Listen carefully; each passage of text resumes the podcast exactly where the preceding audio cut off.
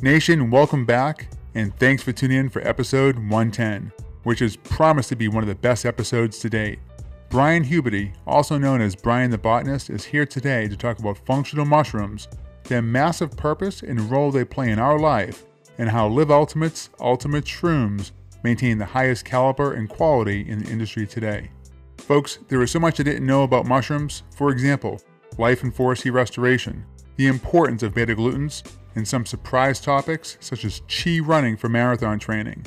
This broad based conversation is full of knowledge that is very unique to podcasting. Be ready for Brian's extensive, yet easy to understand experience, and I thank him for sharing all of his time and knowledge with the best and brightest. Quick update on the website, everybody. We're slightly behind, if you haven't noticed, on the official publication and relaunch, although we promise the wait will be worth it. We expect the new site will be launched within the week, as we have been updating and playing with ScottyBurgess.com around the clock to bring you the changes that you all have been asking for, and I'm happy to say that that reveal is just around the corner. If you're new to the podcast and YouTube channel, take a moment and head on over to ScottyBurgess.com and take a minute to watch genuine video testimonials and determine for yourself what best in class content and affiliates can do for you as you move towards your personal wellness goals. Now, let's jump into my conversation with Brian Huberty in the new Healing Suite, and as always, Thanks for listening. Hey, everybody, welcome back. Super excited about this one because uh, I quite literally know almost nothing. Uh, so I'm going to be going into this podcast and this conversation as excited as I am, probably excited as you are to listen to it. About two weeks ago, I was sitting down with John and we are going through, and he was telling me about this uh, really fascinating product and what was really behind it and the legs behind it, why it was different. And we all know that if something spikes my curiosity, I'm like, I'm in. I'm just in. I get thinking about it, do my own research. So from there, I was introduced to the, the local consultant, Michelle Kaplan, who introduced me to a company called Live Ultimate. And then she started talking about the difference between this functional mushroom set versus the others that are in the market space and why it's really, really good. I'm going to let our guest today talk about all those details. I was just intrigued. I was so intrigued. I was like, can I get in touch with the botanist? So I want to introduce everyone to Brian Huberty. He's down here in Miami Beach. He's live with us today in studio. Cannot wait to dive into this because there's so much. Without further ado, Brian. Scott, thanks for having me. Appreciate it. So man. excited to be here and meet you and let's talk mushrooms. Let's and, talk mushrooms, health man, and, and health and, and all that good yeah, stuff. Yeah, running, anything you want to talk about today. I found yeah. through my personal use of using mushrooms, mm-hmm they have a profound effect on my physiology. Mm-hmm. So when I started taking lion's mane, reishi, chaga, my gut health went, I don't want to say through the roof, but it was, the balance started. Okay. Okay. My mental health drastically improved. Mm-hmm. My balance, my chi, my energy, my thought, it was next level. Wow. The, the whole kingdom is, is important, whether yeah, it's it, food or whether it's, you know, because lion's mane you can eat. Oyster and yeah, oyster. I have lion's mane in my cabinet right now. Yeah, you can use it in pasta. You can oyster and shiitake are culinary, but they are also medicinal and mm-hmm. have beta glucans. But it's a very complicated but they're, conversation. All medicinal. That, that's yeah, the oh, they're all medicinal in a sense. Yes, they're, they're providing like everything else. Yeah. We're trying to classify or put things in categories. Categories, sure. Right? Culinary like, no, versus medicinal. Versus necessary psychedelic. physiology. Yeah. We mm-hmm. are our yeah. living organism is nothing more than a representation of the mushroom. And it's very clear yeah. about that. Sure.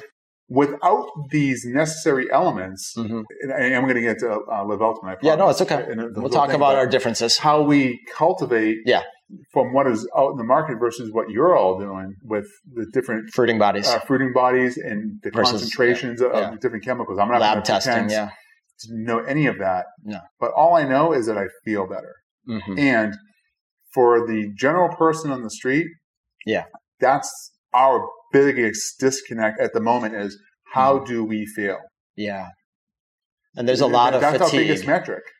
I think mushrooms, the big three things that everyone thinks about, not everyone thinks about, but that we talk about when we talk about their potential is immune boosting. Mm-hmm. Number one, they're yep. very powerful immune modulators mm-hmm. with the beta glucans they contain and the other compounds. There's more than beta glucans. I always like to say they're like the MVP or the all star athlete, whether you Serena Williams or LeBron James, you know, like or Michael Jordan, who may have used cordyceps during his career. I'm still looking into it, but there's some rumors out there that Michael Jordan may have used cordyceps There's during the 1993 question- Olympics. There's without All the Chinese that Olympic all these professional athletes are using that, and they're just not Mhm. publicizing it. Yeah. That's all because A lot of think of it as a marathon runners secret. take cordyceps and some of them do and don't disclose. Now, there's nothing wrong taking it. Some people just, oh, this is my little secret, you know. yeah, yeah, that's but cool. cordyceps boosts your lung function. But let's go back, and which helps athletes, and it also boosts the So then- so oxygenation. the beta glucans that we Yeah. talked about. So you have differences between companies. Yeah. Live Ultimate prides itself on Mhm. the beta glucans being at the 35% or at least over 30%. Thirty percent we say in the packaging, where it's at thirty-five according to lab testing, Yeah. thirty-four point seven Based on percent. how you're growing and how the fruiting process is versus Yeah. that of, say, competitor. I want to focus on the Yeah. competitors. I don't really Well, care. you, I yeah, I won't say we don't ever want to trash any company. That's the one thing that we say too is we'll never whether it's our greens product, which is the ultimate elixir, and you could compare that to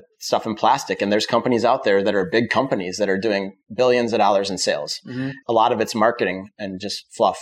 And that's what it is. It's magic fairy dust. Some of Yeah. these things, 75 to 100 ingredients, and they're You sprinkling. Oh yeah, they're sprinkling in a little bit of magical little shilajit, like, but it's like this tiny little bit of shilajit, you know. But Yeah. the shilajit's super random. But let's go back to uh, the industry.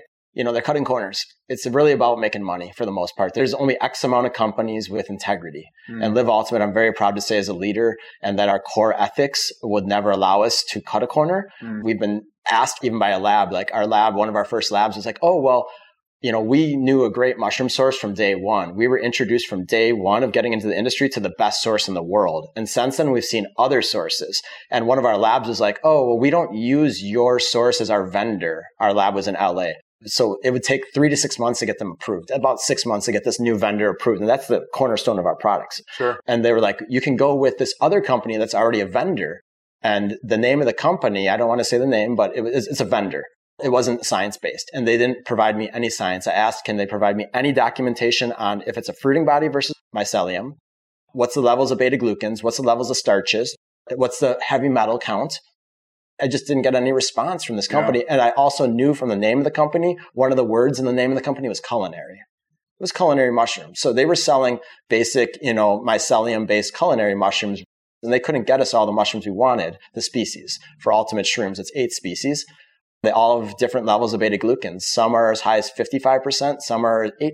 So chaga, which is from Russia and from northern Canada and from northern Europe, grows on birch trees. It cannot be farmed. It's the one mushroom in our blend that cannot be grown on a farm is chaga. It Mhm. only occurs in the wild. All chaga in the world is wild chaga. Now, chaga is not threatened. It's not endangered. There's plenty of it. That's a big rumor that we dispelled a while back. Our sources, our collectors, they collect with it's called fair trade, or not only fair trade, uh, wild crafting, Mhm. where they have ethics. They don't take more than like 30% off of one growth. It's part of a dying tree. One out of every 300 birch trees has a chaga growing on it, and it looks like charcoal bursting out of the trunk of a white birch tree. It looks like a piece of charcoal. It's actually a cancer on the birch. Oh, but Oh, in really? humans, it's been used in cancer studies. So chaga has 8% beta glucans. So it's not all about the percentage. Turkey tail and reishi have about 55% on average in the fruiting body. Cordyceps on average has about 33%. And that's one that everyone loves to talk about. Cordyceps is the Viagra of the Himalayas is what they call it. Oh, you Oh, know, really? it's, it's literally called the Viagra of the Himalayas. It's from Tibet and it's been used by Now, for sexual dysfunction or for cardiovascular function? Here's the interesting thing. Like cordyceps is good for everything to strengthen your body, to tonify it. Your DNA, your athletic performance, your fertility, energy. Cordyceps is a major energizer without caffeine. It boosts your chi, is what they say. But it also has a very interesting way of how it works in the body. It's That- not like the empty energy for the most part. This is not. There's a synergy between caffeine and mushrooms. Mushrooms have zero caffeine, and that's something to clear up quickly. All mushroom products, at least that we make, are caffeine free. Yet Mhm. they're super energizing. So people with fatigue love ultimate shrooms and ultimate elixir because the mushrooms are energizing, the maca is energizing and ultimate elixir. The greens are energizing in that they alkalize you. And there's other herbs that are tonifying, like, and then there's ginger, turmeric, and black pepper, which are good boosting energy effects without black pepper's a stimulant. Cayenne's a stimulant. We don't have cayenne in our products, but we don't use stimulants. The big three things I was kind of saying about five minutes ago was immune boosting is number one when we talk mushrooms Mhm. because of the beta glucans. Number two is brain function. Mhm. Mushrooms are known to boost brain function, Right. medicinal mushrooms. Number three, energy. Now you can keep going if you want because there's more benefits than that. But energy, we're talking about chronic fatigue, even aging. We're talking about Lyme's disease, which I've had twice. You know, we're talking about people who can't get out of bed, depression. They're, oh, mood boosting is the next benefit. Okay, sure. so that goes back to the brain. They're mood boosting, yeah. which the psychedelics are. Also, lion's mane is so mood let me ask you this then, real quick. So yeah. this morning during my study, when I was reading Biology of Belief with mm-hmm. Dr. Bruce Lipton, iatrogenic death, the leading cause of death in the United States as of September of 2020. Prior to that, the latest study that was released before that was in 2005 it was the third leading cause of death. What is it? So iatrogenic I- death. Uh, iatrogenic. I A T R O G E N I C. Conservative estimates, according to the Journal of American Medical Association, which is the peer reviewed leading publisher of a data backed scientific focused study, iatrogenic illness is the third leading cause of death in the United States. And that was back in 2004 slash 2005. Okay. Right? Now, according to the studies in an article published by John Hopkins, more than 120,000 people die from adverse effects of prescribed medicines each year, mm. meaning they were prescribed incorrectly or they just weren't misprescribing so and misprescribing contraindications contraindications all that kind of stuff. Complications direct effects of like you said. And that's the thing. So back in 04 05 it was 120,000 deaths per year. Now as of September 2020 obviously we're in a pandemic. And I found really interesting since the start of that pandemic, the deaths on that topic have not been recorded. Really? Oh, yeah. They found collectively through another study, and what I've done in the post that I put out, mm-hmm. they put three other additional links that showed the concatenation of data that shows how and why it's now the leading cause of death. Wow. In this country. I wouldn't doubt it. That goes back to pharmacy. Um, yeah. I definitely, as a teen, figured it out about 18 years old or so that I want to go into natural, holistic hmm. herbal medicine. I want to focus on having plants help us with our bodies being strong hmm. versus mm-hmm. pharmacy because pharmacy, I love my mom to death. She knows that.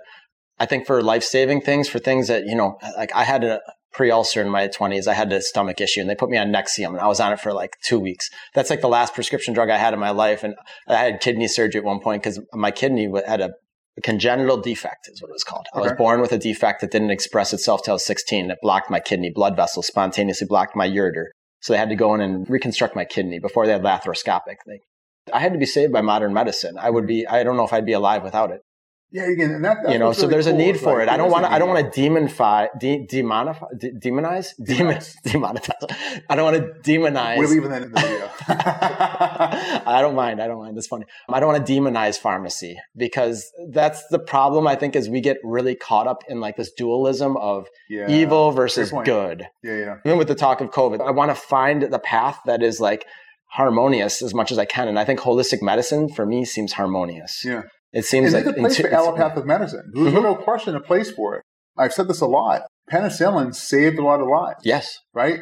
By the way, everyone, penicillin is mushrooms. Mm-hmm. That's right. Obviously, you're way more educated than I am. no, the, the, kingdom's very wide and diverse. They make, yeah. I think, 70% of pharmaceuticals out of a plant source, like digitalis from foxglove is yeah. used as like a heart. But what they, what know, here's, here's what I don't like. This yeah. is me, and this is something mm-hmm. where, for those on the conspiracy side or not, but what they do is they're very heavily trying to make us rely on the external 1st mm-hmm. as our primary go-to yeah.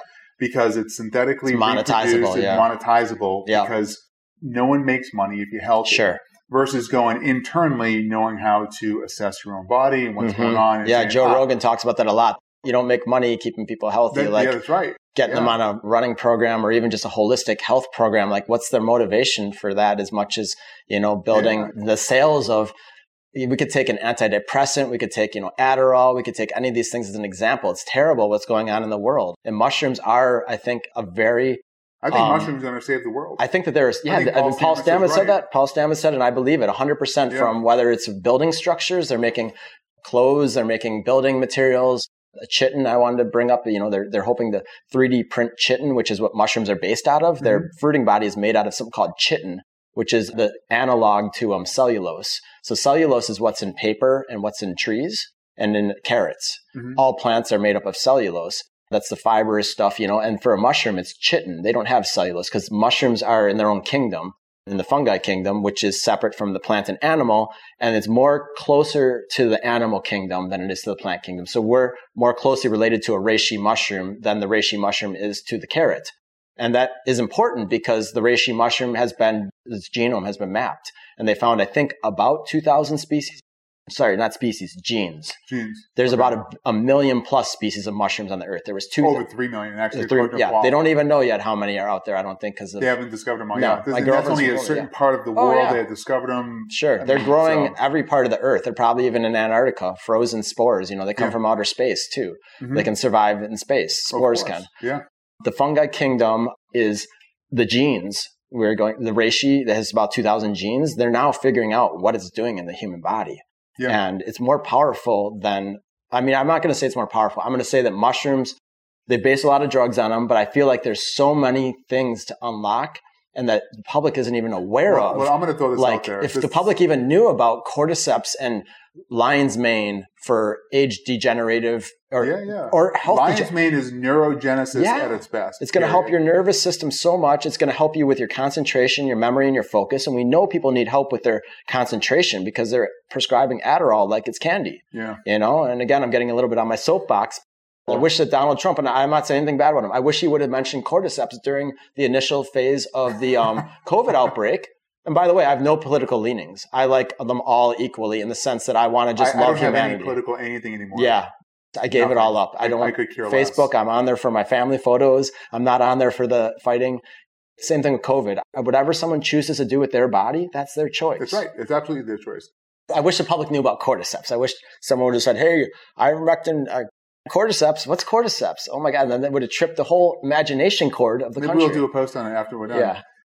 I moved from Wisconsin to Florida. I was living here for about six months to a year. It's just kind of lost, to be honest. I mean, I was dating someone who was from here and we were in Wisconsin. So I moved back down with her, but the relationship really didn't work out. We both moved on and um, I stayed down here. I was landscaping. I was doing landscaping and odd jobs for about a year. And I think I worked in a running store too.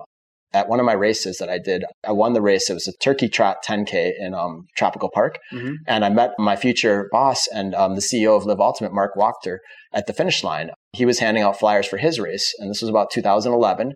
I met Mark and Rod, the two founders of Live Ultimate, because they were promoting their own race that they put on on Ocean Drive in Miami Beach. And at that time, I was living in Miami Beach and out at Tropical Park. I didn't know anything about them. And instantly when I met them, I'll never forget. I was like, these guys are really cool. I like being around them. I like their energy. Rod's about my age. He's 39. I'm 42. Mark's 53. So they're like a little bit different in age. You know, Mark's like a, a very young 53. When I met him, he would have been about 45, but it was like the same age as Rod, like a 30 year old. They were Now, just how long you been young with. Ultimate?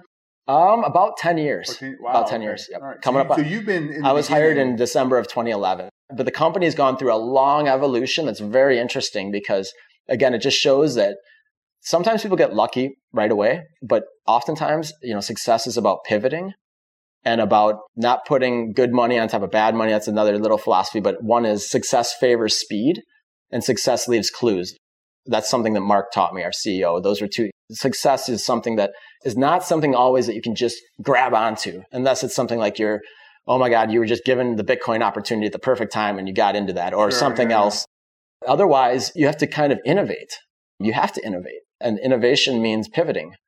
We started out as a philosophy. What is Live Ultimate? To live your best life possible. It's an inspirational message. It's literally what the company was founded on. Mark founded it on the principles of combining elements, mainly um, Anthony Robbins um, Mhm. had the ultimate program. It was ultimate something, ultimate performance or ultimate.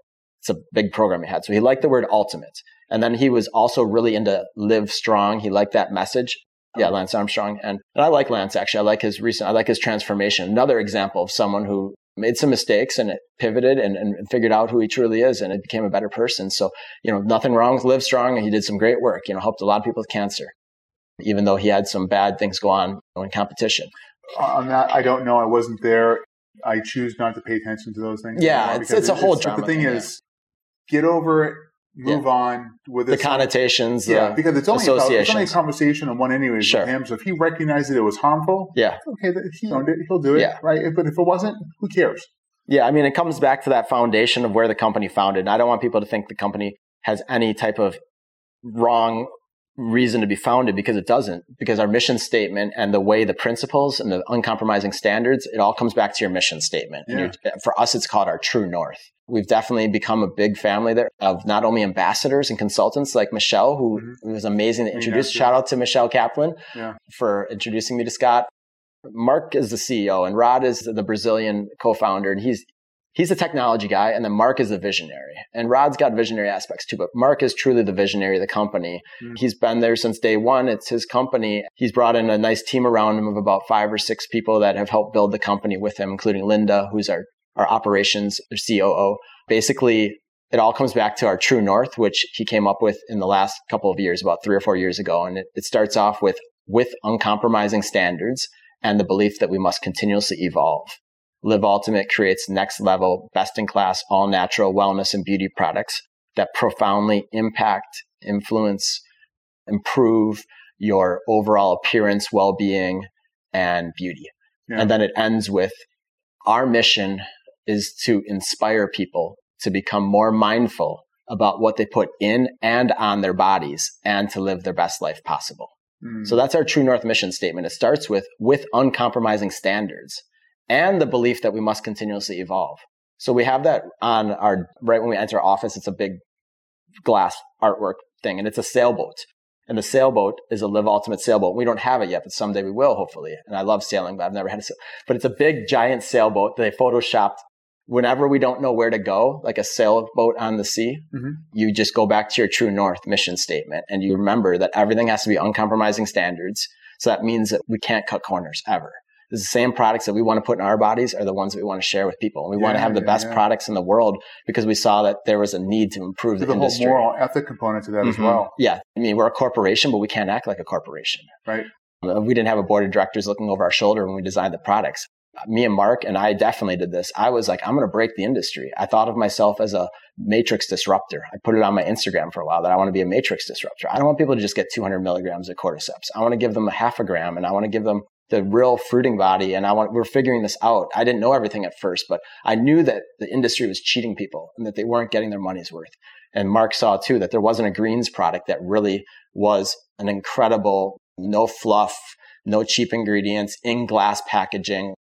Uh, our standards are, and that's the uncompromising standards, USD organic, NSF certified eventually for our Olympians and people that are drug tested that there's nothing in there that could ever trip a drug test, but you have to have that standard for, you know, professional athletes. Sure. Yeah, yeah. So we're getting it something for, you know, all the seals, you know, obviously we're vegan products. We are non-GMO. We are fair trade. We are um, third-party tested is a big thing for us. Transparent labels that people can read. Mhm. Um, glass packaging, eco-friendly um, practices for our Glass company. packaging is Yep. massive, Amber glass, yeah. massive. Now Yeah. the amber glass is that the the darkened black type Mhm. where sunlight can't penetrate Yeah, through, so it. whatever's inside of it can last for an abundant. Yeah, I mean, there's levels. There's like this blue glass that someone was showing me recently. That's like I forget what it's called, something with a P, but it's a very high level glass that is for like healers and stuff. But for the industry, amber glass is a huge upgrade from even a pouch, which a pouch isn't as bad because okay, pouch is environmentally friendly. It's like a minimal amount of material. You can even use somewhat friendly materials. yeah. But these plastic tubs Mhm. and all the other junk in the supplement industry. It's so 1980. It leaches. It's, what it's bad for the it? environment. It's, there was um it's a bad mentality to just even take your superfoods and pop them in a pill versus having a, a raw powder that Yeah. we call whole food powder. Mhm. And then you're actually putting it into your water and you're mindfully connecting with it, similar to oh on this one the, the episode on Funky Yeah. Gut. We talked about the radioactive sign on water bottles. Uh-huh. There's a list of what level per numeric sign on EWG that identifies basically what it is What in the leak and the potential harm. Yeah, because then the consumer doesn't know. I mean, the, you just brought up a powerful word, EWG, Environmental Working, Working Group. Group, yeah. They're our biggest partner for skin safety. For nutrition, they have the Dirty Dozen and the Mhm. Clean 15 or whatever, you know, the, the cleanest conventional foods and like a watermelon maybe, and then like the dirtiest of the conventional foods, like kale is notorious for. I Mm. was reading the other day, there's a chemical they spray on kale that's completely terrible for, I forget what it does, but it just shuts you down and quick. kale's touted as one of the Yeah. greatest. People don't know it's one of the dirtiest, along with spinach and all the Yeah. greens. You never want to buy any green or anything. Well, the EWG Yeah. has the Dirty Dozen and the Clean 15. One of their greatest studies was the umbilical cord study for babies in the over U.S. 200 toxins. Over 200 toxins were found in 2005 in the average umbilical cord of a U.S. woman, U.S. woman surveyed. And it was a U.S. baby, and they found upwards of 287 chemicals in some babies, but on average over 200. And they were from everything from I'm, carpets. I'm, I'm going to read something to you as you yeah. keep going. So, Environmental Working Group is our big safety partner for skincare. Yeah. And we call them the toxicity police. And they've taught me a lot because a lot of the stuff you need a degree, Scott, in organic chemistry to understand anything in half of these cosmetic and skincare products. Because right. whether it's the preservatives and even understanding how they make these things or how all these ingredients work together, the average person doesn't care to be honest and yeah they did a expose a movie um, a documentary in the last couple of years it's called toxic beauty and similar to fantastic fungi which is the big one for mushrooms which i yeah. want to talk about in a second yeah. toxic beauty is the equivalent for the beauty industry and the skincare industry which live ultimate has skincare products five of them we call them skin nutrition i, I saw something like that and the conspiracies or, or the people yeah. that were trying to make shift makeups and what was really going on what was happening yeah. to this let's get rid of the word side effects doesn't exist. No. Effects. Direct link. Direct effects. Direct effect. What's going on? Yeah.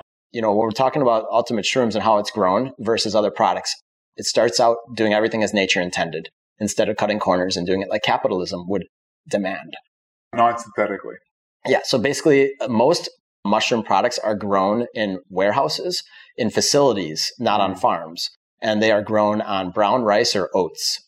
Those are the two choices for most US grown mushrooms and other cheaply grown mushrooms. And to be honest, the US is growing most of the cheap mushrooms in the world. And the Chinese are growing the ones that are grown with traditional methods, with thousands of years of history, just like the best coffee is grown in certain places like Colombia and Ethiopia. Mm-hmm. Well, the best mushrooms in the world are grown in China because they've been doing it for 5,000 years. And that's a fact. There are people in the US that are doing it on a boutique scale, but when it comes to the industry, the supplements industry, mm-hmm. China is actually not a dirty word. So when we tell people that most of our mushrooms come from China, mm-hmm. we immediately have to help educate them that China is not a bad country. They are actually the homeland of mushrooms. Some of these mushrooms are from there, like cordyceps is from Tibet, mm-hmm. and it was used by the Chinese rulers for 5,000 years. The royalty were the only ones that had access to it, along with the monks yeah, and the that, That's the media and everything yeah. else playing. And, and we're not in a we're not in a lead facility in China. We're in the mountains so where they're actually from and where our partner, our partner, I'm very proud to say is Jeff Chilton, one of the world's top three experts, along with Paul Stamets. Jeff Chilton. Oh, they're part of the company. He's our partner. He's okay. our partner, and not in that he has a stake in the company, but we use his mushrooms. Okay. Very cool. So Jeff Chilton has been growing mushrooms since the 70s, and he basically is in Vancouver. That's where he lives. Mm-hmm. But he works with the Chinese because they grow 85 to 90% of the world's medicinal mushrooms come from China. It's a fact. 85 mm-hmm. to 90%. And there's wow. always a need to do double checking and triple checking. Third party testing is not required. It should be required. It should be required. Should yeah. be required. In my heart, it's required. I won't let a product get on the market without demanding annual testing of batches and lots. And we do that for heavy at metals and microbials. And right. Mainly heavy metals is what we're looking at to keep the lead underneath like four parts per billion. Right. Arsenic and mercury are at very low levels. It's usually the lead, lead and sometimes cadmium. Is it possible to get those three metals specifically out? It's or? hard. Jeff told me that chaga, because it's from forests that have older growth wood. Mm-hmm. In fact, some of these forests are old growth, but they're birch. They're paper birch. And birch is not a long lived species. It's a colony that's like a clonal thing. And it's not like these giant sequoias. It's like a small tree that populates the tundra. So they're out in these birch forests in Alaska and in uh, Russia. We get ours from the Kamchatka Peninsula, which is in eastern Russia over by the Bering Strait. It's from the wilderness, from an area that is like the Kamchatka Peninsula is nothing but wilderness. There's no cities anywhere within about a thousand miles or whatever. Wow. So that's where our chaga comes from. But the fact is that it's wild crafted, so it has higher heavy metal levels than anything grown on an organic farm. When you grow something on an organic farm, and our mushrooms are grown on organic farms in China, in the uplands, in the mountains, actually, the Zhejiang province, near a city called Longquan City, but it's like a tiny little village. It's not even a city. They have all the roads are made out of cobblestone. There's not a lot of cars. It's basically all these like trails and undulating hills I was just in Guatemala and it reminded me of the Guatemalan highlands. I haven't been to China yet. We were supposed to go in 2020 before COVID started, yeah. but the trip got canceled. We're going to go when we can to mm. the Zhejiang province to visit and break bread with our mushroom growers because we want to give them hugs. We want to like thank them. They've been growing them there. Now, these are family owned farms. That's another important thing. They are not like pop up factory farms. You know what I mean? These are grown in the mountains in a forest preserve. Mm. That's important to know. As an ecologist, I know what a forest preserve means. It means that if you look at the area where our mushrooms are grown on Google Earth, it's all green. The Zhejiang province has a lot of forest preserves up in the mountains. This is about 800 kilometers from Shanghai or from any other major city. There's no major cities nearby, so you don't have to worry about as much of the industrial pollution and the air quality and acid rain, which people worry about. There's a point yeah. to, you don't want to get a product from maybe Fukushima, even though I don't like to say anything bad about anywhere. Basically, these mushrooms are grown in the mountains on wood logs like nature intended instead of on oats or brown rice. Now, mushrooms can grow on anything that provides them carbohydrates nature intended them to grow on generally wood because mushrooms are nature's great recycler and they're the decomposer and recycler of the woods. Right. So they right. are there to recycle the wood into organic matter and to trade mineral, not trade, trade nutrients with the trees and to help the soil. They help trees communicate. They help the forest communicate. So the mushrooms are the great internet of the soil. Yeah and they're everywhere mm-hmm. in the mm-hmm. soil. So if you're in a forest, you're walking on mycelium. And this is where I'm going to get a little geeky the movie Avatar. Yep. That whole network communication of, yeah. of glowing the, and all that. Yeah. This is nothing more than yeah, and mycelium are the largest organism in the world. Yeah. in Oregon, uh, there's a mycelium. Well, part of Fantastic Fungi, yeah. which is awesome about this movie on Netflix, was that they communicate prior to storms for all the surrounding life. Sure. Trees, plants, etc. Wow. If there is a tree to be knocked down, the basic reason why it's allowed to be knocked down because it, it wasn't told that there's something coming.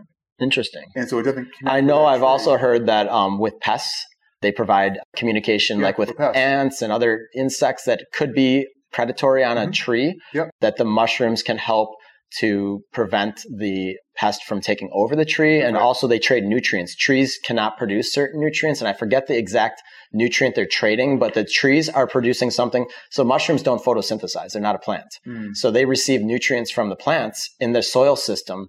Here's how it works. It's something called a mycorrhizal association where on the tree roots, it's evolved that these nodules of the mycelium hook onto the tree roots. And then it's a complex matrix throughout the soil, like the internet and it basically is like a brain and it's like just moving and it's constantly. constantly moving. Nutrients and also communicating alerts if something's coming in.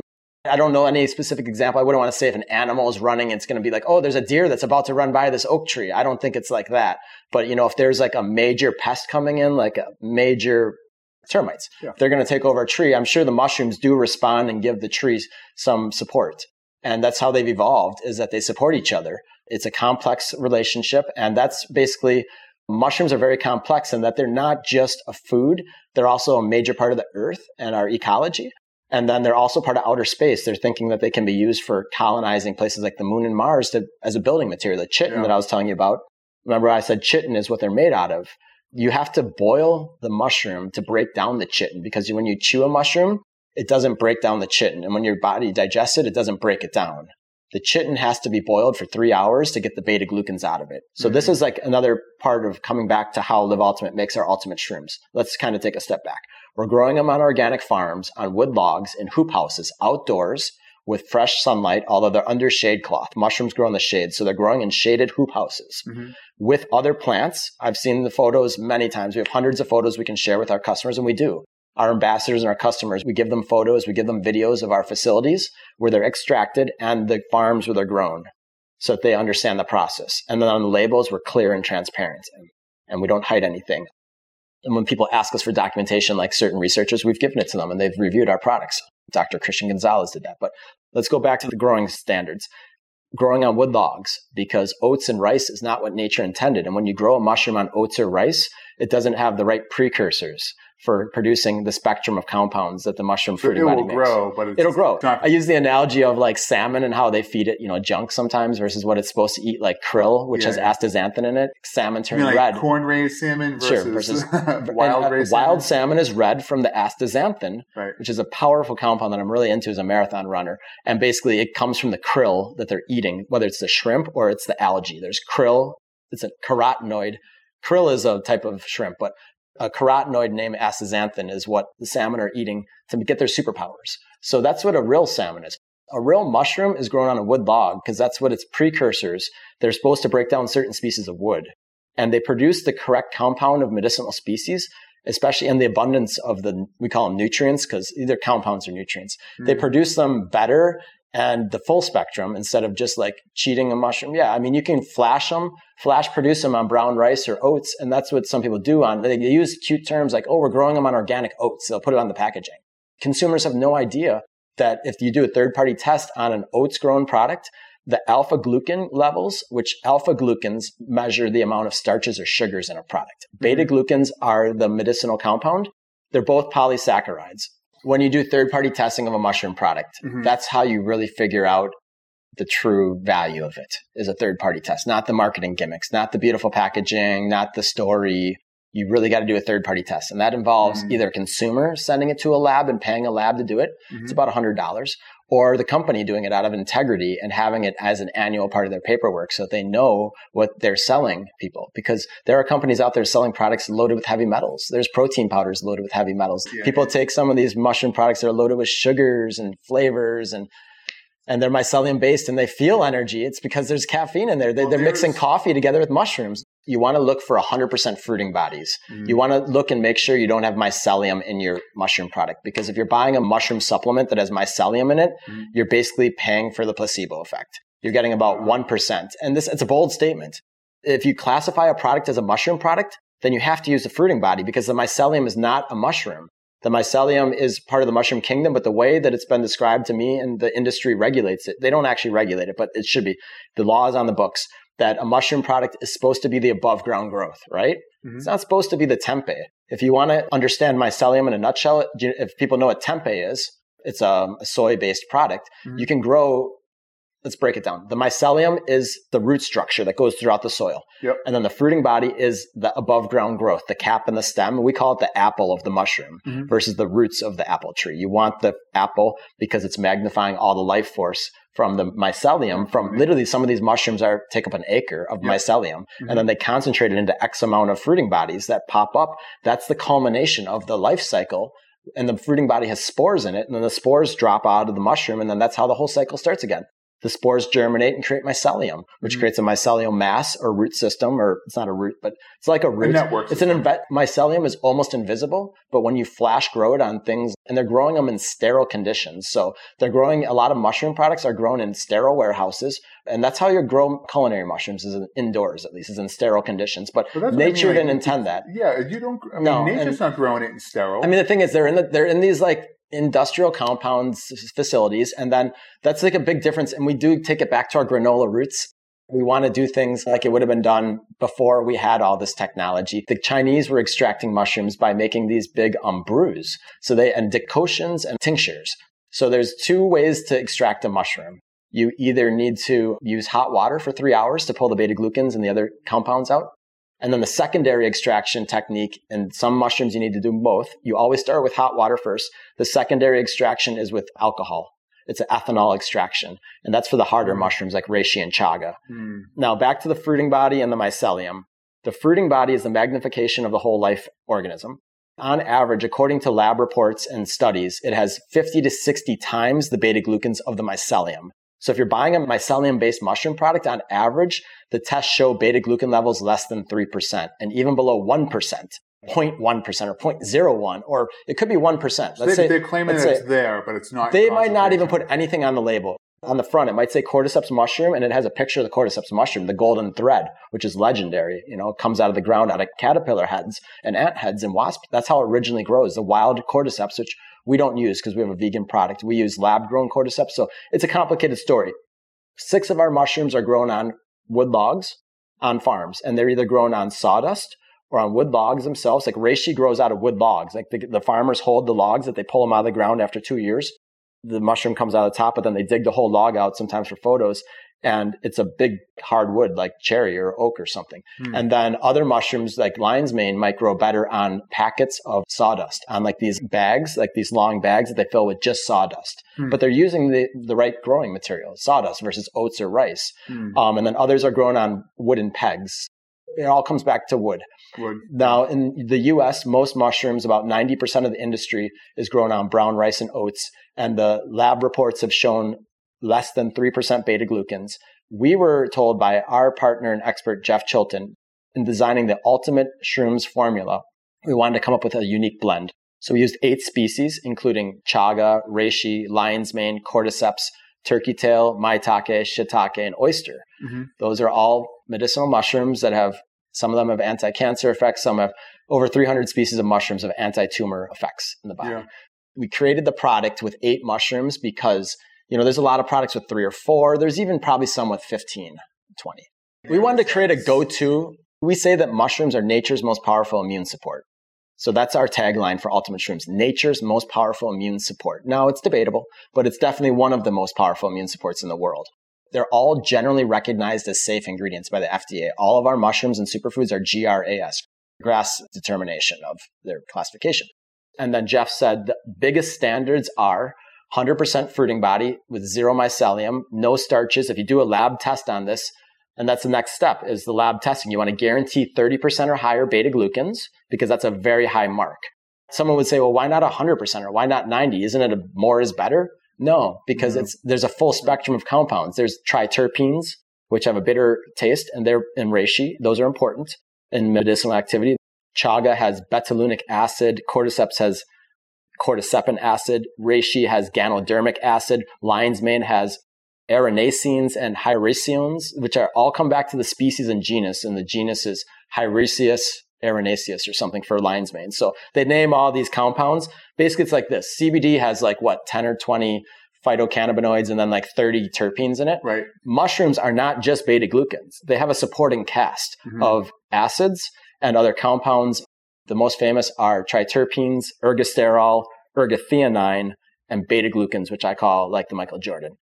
And when you do the tests of the products on the market in the US, you'll find that most products have a very high amount of alpha glucans and a very low amount of beta glucans. They'll have 1% or less or 3% or less beta glucans way down here at the bottom. And then their alpha glucan content, which measures the amount of starches and sugars. Mm-hmm. And those starches and sugars are coming because the mycelium is grown on brown rice and oats and they can't separate the two. It's a matrix. It's like a tempeh. It's spread throughout. So what they do is once they're done growing it, they grind it up into a powder. And that powder is a mixture of wow. 60 to 85% sugar and starches. Uh, from the brown rice and oats left over that it right, hasn't right, used. Right. And then it's got a little bit of beta glucans and like it's all about the lab test. Ultimate Shrooms had about 2.3% alpha glucan, which we were told is the exact amount about that a natural mushroom would have in its profile is a tiny amount of that starch. And then the rest of it is beta glucans plus ergosterol plus all these compounds that are coming along.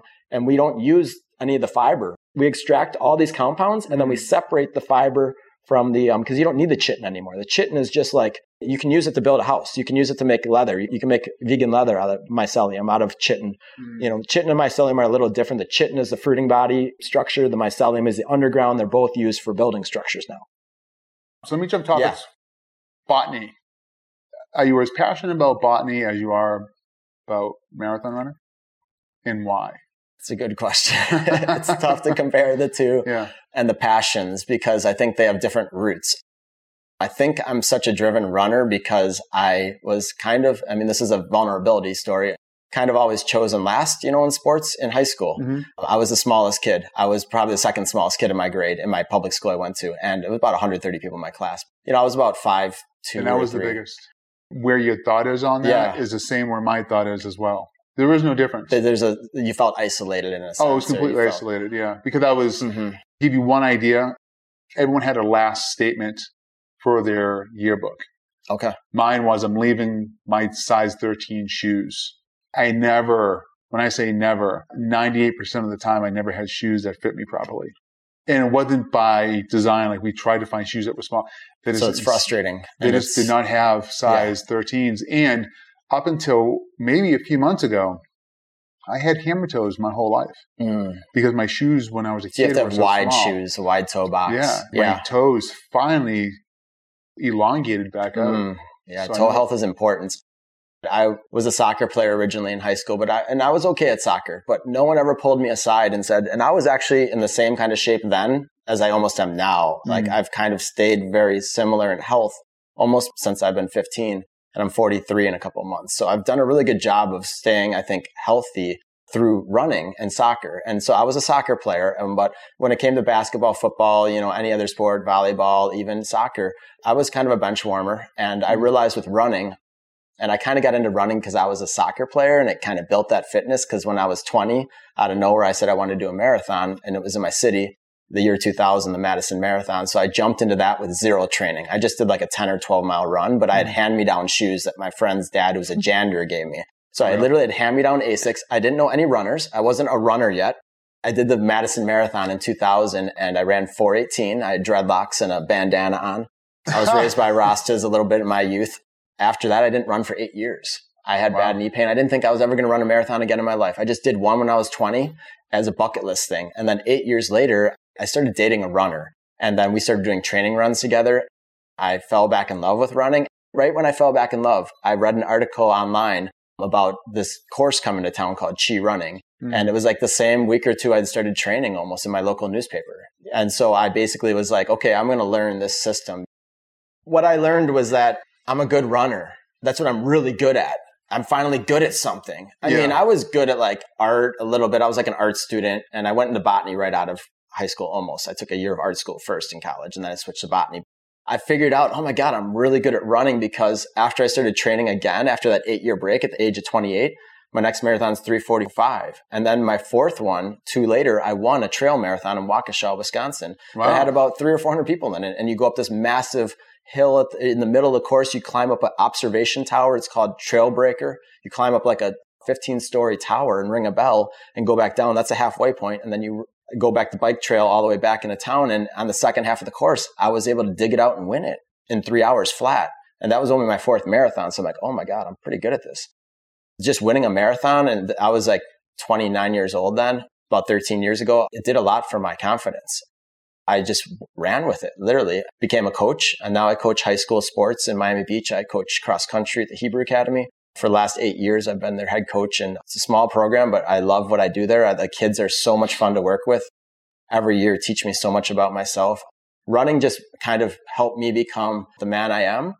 And botany, I think goes back to my youth because my mom had us gardening early. We had a garden in our backyard and she had us, I'm from a family of four boys, Huberty boys in Cottage Grove, Wisconsin. I remember very vividly every spring when the ice and snow would melt, we had a garden that had it was like a big rectangle. Mm-hmm. and it had a raspberry patch on one side. On the other side we had a little turtle pool. I'm super into turtles too. Another side story. I had like a pool of turtles. I'm still super into turtles. Each had a square. So there were there were six squares because my mom and dad got a square too. And then there might have been like an extra patch at the end for like the pumpkins or whatever because those grow pumpkins and watermelon spread out those you know they, yeah, they grow yeah. on the ground a lot.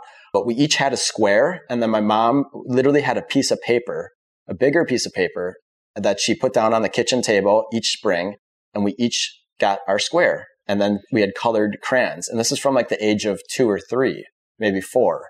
So i was getting my hands dirty gardening you know and growing my own vegetables carrots potatoes in your square. in my square. I got to choose whatever i wanted that I, cool. that I, could figure out, you know, like I wasn't raised by super hippies, but I was raised by hippies, but they yeah. were reformed hippies, if you want to call yeah, them that they were professionals. My mom was a pharmacist, a career pharmacist. So that's actually a big part of my botany is that she was a pharmacist for 35 years at the same mm, hospital I was born in. What a tie-in that is right there. Wow. My dad is an amazing man. Both my parents are still alive. Amazing. My dad ran a credit union. So the very different side of things. You know, he was a credit union president manager and yeah. he's always been an accountant.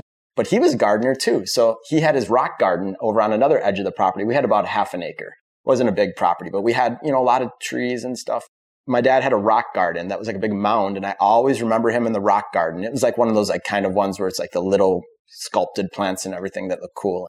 So we had our vegetable garden and that was probably my earliest connection with wellness.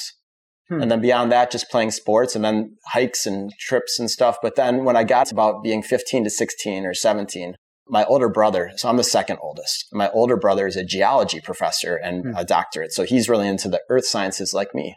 And we have a history of geologists in my mom's side of the family. Like a bunch of my mom's extended relatives helped found the UP, the Upper Peninsula of Michigan, and they found some of the iron ore deposits. And like there's museums we go visit up there in Marquette, Michigan. Basically, my brother, being my older brother, he influenced me a lot. Hmm. And he went to college before me. We went to the same college, University of Wisconsin, Madison, the Badgers. My mom and my older brother, I mean, my dad had a big influence on me too, but my mom and my older brother had a big influence on me. So my mom, I grew up going into the pharmacy at the hospital and I saw what they did in the pharmacy and it was insane. I Oh, mean, all the different machines and they're popping pills out of different areas and they're putting them into packaging and she's got to read and she told me how hard it is to read the doctor's handwriting and how you can get sued if you do something wrong. I mean, they Yeah, have yeah. insurance for you, but you can't even read. It's like a scribble, straflavonoid or something. Oh my God. What milligrams? I don't even know. And they Yeah, have to like blend stuff. They're making pills there on the site. They're blending compounding. stuff. Yeah. So it's not as simple as just pushing a button. She says the kids nowadays, they have way advanced education compared to her Yeah. because she went to school in like the 70s, I guess. But she was at the same hospital for 35 years. So big influence on me. She never pushed pharmacy on me, but she brought home from her conventions all the trinkets and I got to see kind of a little bit of the industry. And then my older brother was the exact opposite. And he loves my mom to death, but he's exact. So he was a super hippie. Uh, he started growing dreadlocks um, at the age of 18. He was studying GMOs and he started an organic farm. That was the biggest thing. He started an organic farm in Madison called Abundant Earth. Mm. And it was a community supported agriculture. Still there? Uh, no, he did it for a couple of years, but he now does more geology than anything. So it was that age in his life, and he started a farm, and he had workers, and then he had accounts that we would deliver the produce to. It was about a two or three acre organic farm, and we used no machinery. We only used shovels, and it was called biodynamic. And you're going by the moon. You're burying antler horns full of nettles that are fermenting underground or putrefying. I don't know what the word is, but they're changing underground. And then you bring it back up out of the ground after a couple of months. And then you mix it into like a big amount of water and it makes this like supercharged fertilizer. Mm. I mean, we're growing garlic. He was really into garlic. We had huge amounts of garlic, potatoes. We had an herb garden. We had a flower garden because his girlfriend was growing tons of cut flowers. So I was about 17 years old and I was working on his organic farm and he was 20 and in college and he, I got exposed to his college life. It was a lot of free thinking at the University of Wisconsin Madison.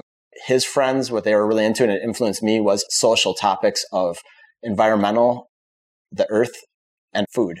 Mm. So GMOs was what I did my senior thesis in botany. And even though I was also really into mushrooms and South American flora, but basically I did my senior thesis on GMOs and I really dived into that back into like the late 90s. I graduated in 2002. It's a complicated conversation, but GMOs was part of my college experience. And I learned that from my brother. And I was actually taken to some like peyote ceremonies with him with Native Americans. So I think that that time influenced me a lot because I could have been anything when I went to college. I mean, I have this vivid memory. I tell my girlfriend once in a while, I was the first day of college, you're like, okay, accountants over here, nurses over here, lawyers over here. You're like in this like big room and it's like an orientation. Mm. I don't know if they do it like this anymore, but it was kind of chaos. They're like, okay, if you want to be this, go over here. And I'm just like, you're making those last second decisions.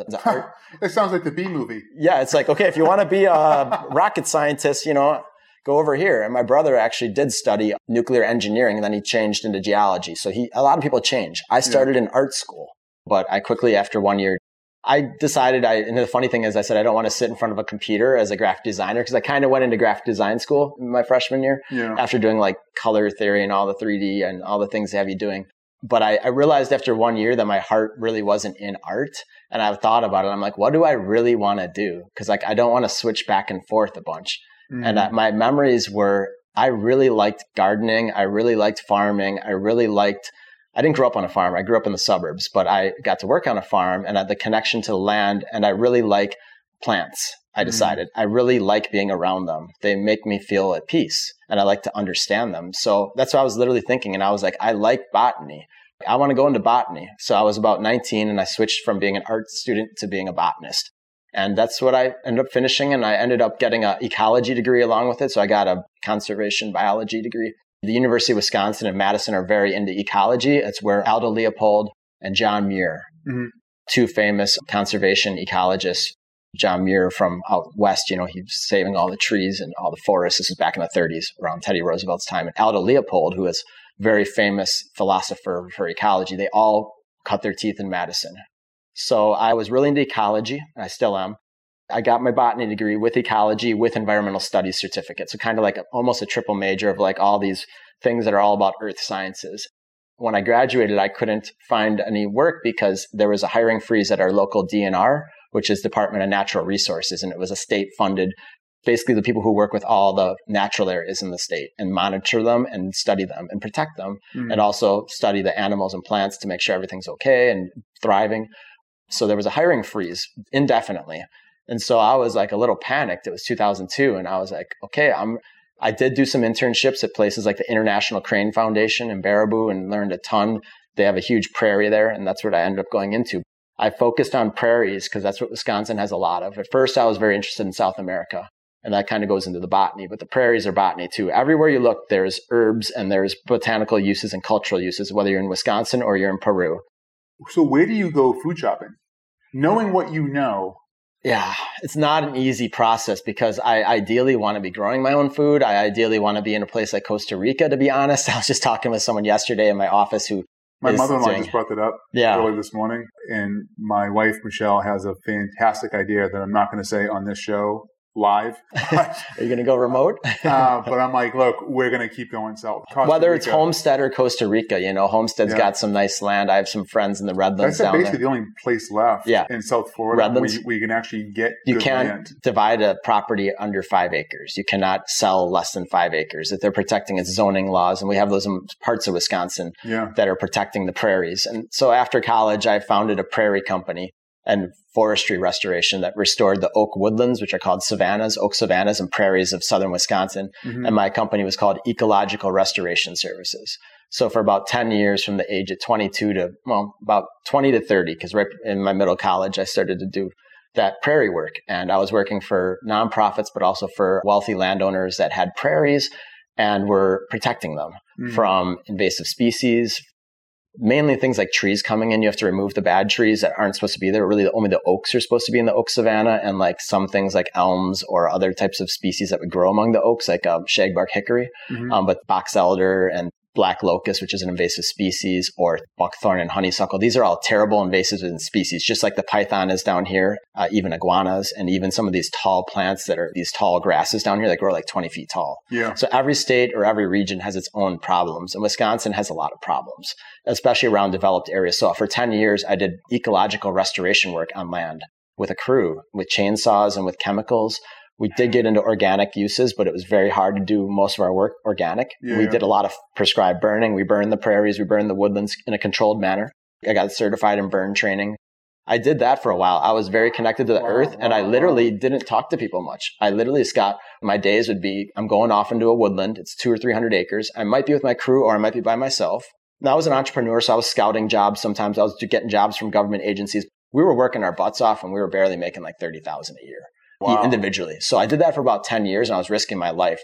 I tell my parents and my girlfriend sometimes, I'm like, I'm lucky to have both my hands after 10 years of forestry and that I didn't die because we took out some trees sometimes and other things. It didn't have to be a giant tree that's bigger than you. Like it could have been a box elder that just wasn't supposed to be there yeah, yeah. and it was falling apart anyways and the landowner didn't want it there. And really you're trying to protect the crown canopy of the oak trees. So could have been a buckthorn patch where buckthorn grows like it looks like a cancer in the woods. It's got all these thorns coming off of it. It's a tree. It's a small tree. It gets about 20 feet tall, but it can be as short as, you know, foot, but it grows in thickets and it does birds spread it. And that's the problem is the birds are spreading the seeds. And that's what caused a lot of the invasives and the lack of fire prevented the forest from protecting itself because only the yeah. oaks can survive the burns because they have thick enough you say bark. That, this morning yeah. when I was talking to my mother-in-law, we were talking about natural fires actually by design very healthy for they've been happening for thousands of years yeah. and then we stopped them because of policies yeah. So policies or because yeah. we're using Mindset. too much wood in one area to build protecting, like yeah, protecting homes. There's reasons. I mean, but uh, they do prescribe burns in Florida.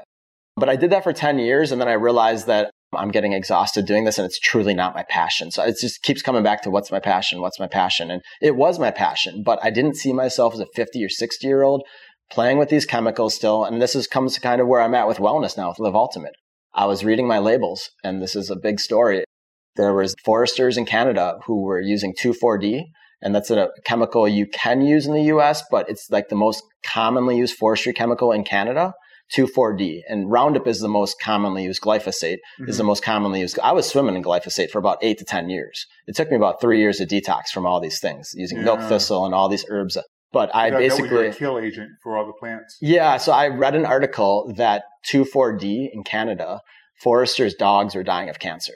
And I was like, this is crazy. Then I was reading about all the chemicals I was using, and every single chemical was linked to cancer from glyphosate to triclopyr, which is what we used on trees. It's called Garlon. That's mm-hmm. the industry trade name is Garlon, but the chemical name is triclopyr.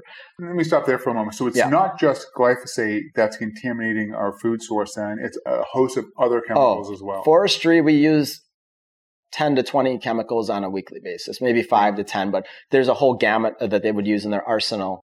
There's ways to get around chemicals, whether it's mechanical, you can go in forestry mowers and you can literally mow a forest yeah, with yeah. these teeth that go in that are like something you'd send into a battlefield because you're mm-hmm. going into an area. We opened up forests that like you couldn't chipper, get. right? Yeah, like a gigantic chipper on an industrial scale because some of these forests they really are supposed to be savannas and they're like in Africa where a bird can fly through it. Like there are species of birds that are supposed to be able to fly through, swoop through. They're called harriers and hawks. These birds fly through and kestrels. And when the forest is closed, the native plants can't grow there because there's no, there's no room. All the invasive species took over the whole forest and you can't even fit a ruler through some of these forests. Uh, you can't even crawl through them. They're like a thicket of nastiness. And so we would go in on our hands and knees with chainsaws. And I had three or four. I had some of the highest quality chainsaws in the world. And for about 10 years, this is a pretty interesting tie in. That and the soccer made me into a really strong marathoner because I would work 10 plus hour days in the woods. With the position you just got enough of one knee. You're down on one knee. You're, you're, you're, going, and the faster you can move, the better. You're just going like this all day. You're just, you're moving through the forest and you're, you're just moving in circles. Zing, zing, zing, zing, zing, zing. You got helmets on and they have these things called widow makers. If you hit a tree wrong, if it's a big tree, if a tree's got caught on something uh-huh. and it's like visualize, you know, like an arch. Yeah. And then if you release it, even if you're highly trained, if you release something, it can and just hit you in the face and yeah, you're done. take off your head. Or a tree can jump out at you when you're cutting a big tree. A tree could accidentally jump. They'll jump. When all that weight is moving, I mean, we cut trees sometimes that were as wide as your door and they were 30 or 40, 50 feet tall. And you sometimes can take them apart in pieces, but if you can't, everything's about physics and about, okay, where is this tree going to land? What is the weight positioned in the top? You have to study everything. That was what I did for a while. I took that on as my mission. But mm-hmm. then I realized that I had kind of what would you call a, a crisis moment when I turned about 30. I decided that I didn't want to do that anymore. I was risking my life too much and it was dangerous in the chemicals, I couldn't get around the chemicals. Whether we were doing burns or mechanical, you still needed chemicals for a lot of these projects The ones that were paying the best were usually the ones in the, you have to use a chemical and do a big DNR project of some wetland and you're affecting things like frogs and birds. And I was doing studies of dragonflies and I was doing citizen based monitoring with young kids, teaching them how to identify frog calls. I'm doing that one weekend with a nonprofit I'm working for. And then during my day job, I'm spraying chemicals in wetlands that some of them are wetlands certified, but still you're spraying chemicals all over the environment. I would come home and my hands would be red and purple from the dyes because we would put dyes on them. So you can see what you sprayed, there would be a dye. And so I just remember vividly, like I was about 30.